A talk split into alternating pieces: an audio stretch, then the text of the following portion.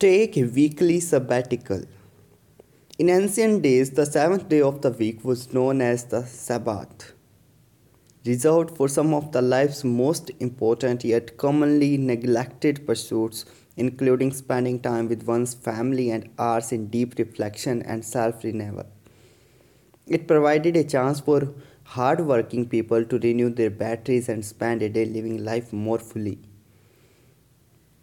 However, as the pace of life quickened and more activities began to compete for people's attention, this wonderful tradition was lost along with the tremendous personal benefits that flowed with, from it. Stress itself is not a bad thing. It can often help us perform at our best, expand beyond our limits, and achieve things that would otherwise astonish us.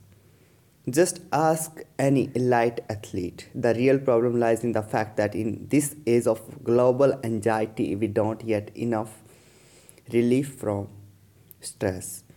So, to revi- revitalize yourself and nourish the deepest part of you, plan for a weekly period of peace, a weekly sabbatical. To get back to the simpler pleasures of life, pleasures that you may have given us your, your days grew busier and your life more complex. Bringing this simple ritual into your weeks will help you reduce stress, connect with more and more creative side and feel far happier in every role of your life. Your weekly sabbatical doesn't have to last a full day. All you need have a few hours alone, perhaps on a quiet Sunday morning, when you can spend some time doing the things you love to do the most. Ideas include spending time in your favorite bookstore, watching the sunrise, taking a solitary walk along a beach, writing in your journal, organizing your life so that you get to do more of the things you love to do in one of the first step of your life improvement.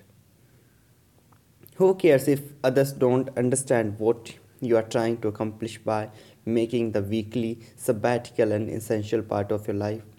Do it for yourself. You are worth it. In the words of Thoreau, if a man doesn't keep pace with his companions, perhaps it is because he hears a different drummer. Let him step to the music which he hears, however measured or far away.